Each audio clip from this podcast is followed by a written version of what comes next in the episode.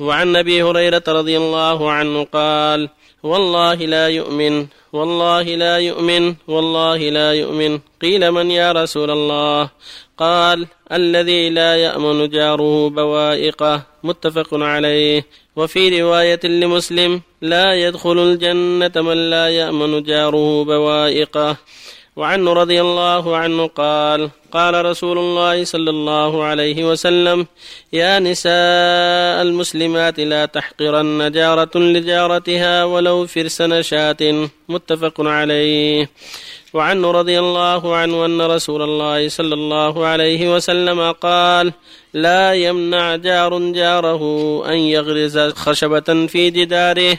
ثم يقول أبو هريرة ما لي يراكم عنها معرضين والله لأرمين بها بين أكتافكم. متفق عليه. وعنه رضي الله عنه أن رسول الله صلى الله عليه وسلم قال من كان يؤمن بالله واليوم الآخر فلا يؤذي جاره ومن كان يؤمن بالله واليوم الآخر فليكرم ضيفه ومن كان يؤمن بالله واليوم الآخر فليقل خيرا أو ليسكت. متفق عليه. بسم الله الرحمن الرحيم. الحمد لله. صلى الله وسلم على رسول الله وعلى آله وأصحابه ومن اهتدى بهداه. أما بعد هذه الأحاديث الأربعة كلها تتعلق بعظم حق الجار. وأن واجب على الجار مع جاره الإحسان إليه وكف الأذى عنه. هذا واجب على الجيران أن يتعاون على الخير وأن يحسن كل واحد إلى جاره وأن يكف عنه الأذى. ولهذا يقول صلى الله عليه وسلم والله لا يؤمن والله لا يؤمن والله لا يؤمن. قيل من يا رسول الله؟ قال من لا يأمن جاره بوائقه. واسمه ظلمه كما في الروايات الأخرى؟ قيل ما بوائقه؟ واسمه وظلمه هذا وعيد شديد ولا لا يدخل الجنة ما دام جاره لا يأمنه لما يعرف عنه من الغدرات والإساءة والأذى فالواجب على الجار أن يحسن إلى جاره وأن يكف عنه الأذى ويقول صلى الله عليه وسلم يا نساء المسلمات لا تحقرن جارة لجارتها ولو في السنسة. الظلف ظلف الشاة ولو ظلف محرقة. والمقصود الحث على إحسان الجوار والتهادي بين الجيران بين الرجال والنساء ولو بالشيء اليسير علامة المحبة والألفة والصلة بين الجميع. ويقول صلى الله عليه وسلم لا يمنع جار جاره أن يرب خشبته في جداره في الآخر خشبه في جداره. إذا احتاج الجار إلى جاره لا يمنعه. إذا كان الجدار يتحمل.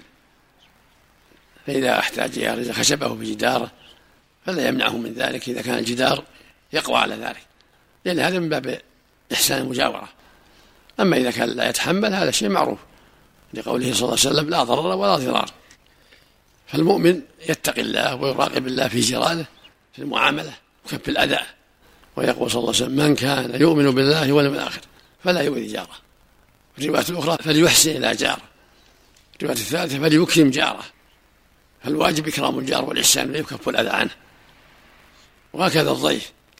من كان يؤمن بالله فليكرم ضيفه. وهكذا حفظ اللسان. يجب حفظ اللسان ما لا ينبغي.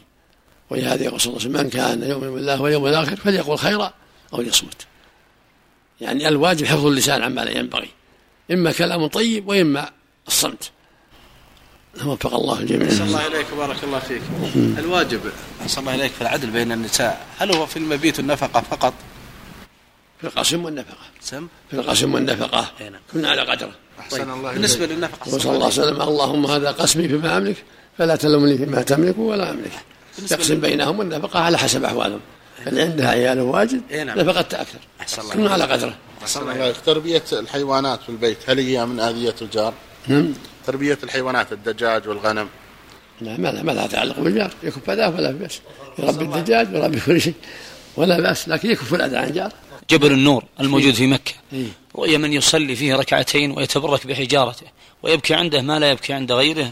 ويقول يا محمد يا الله. يوجد يوجد. من جهالة الغرباء في جبل النور وفي أيضا في محل إقامة صلى الله عليه وسلم في الجبل في غار حراء وفي غار أحد في المدينة.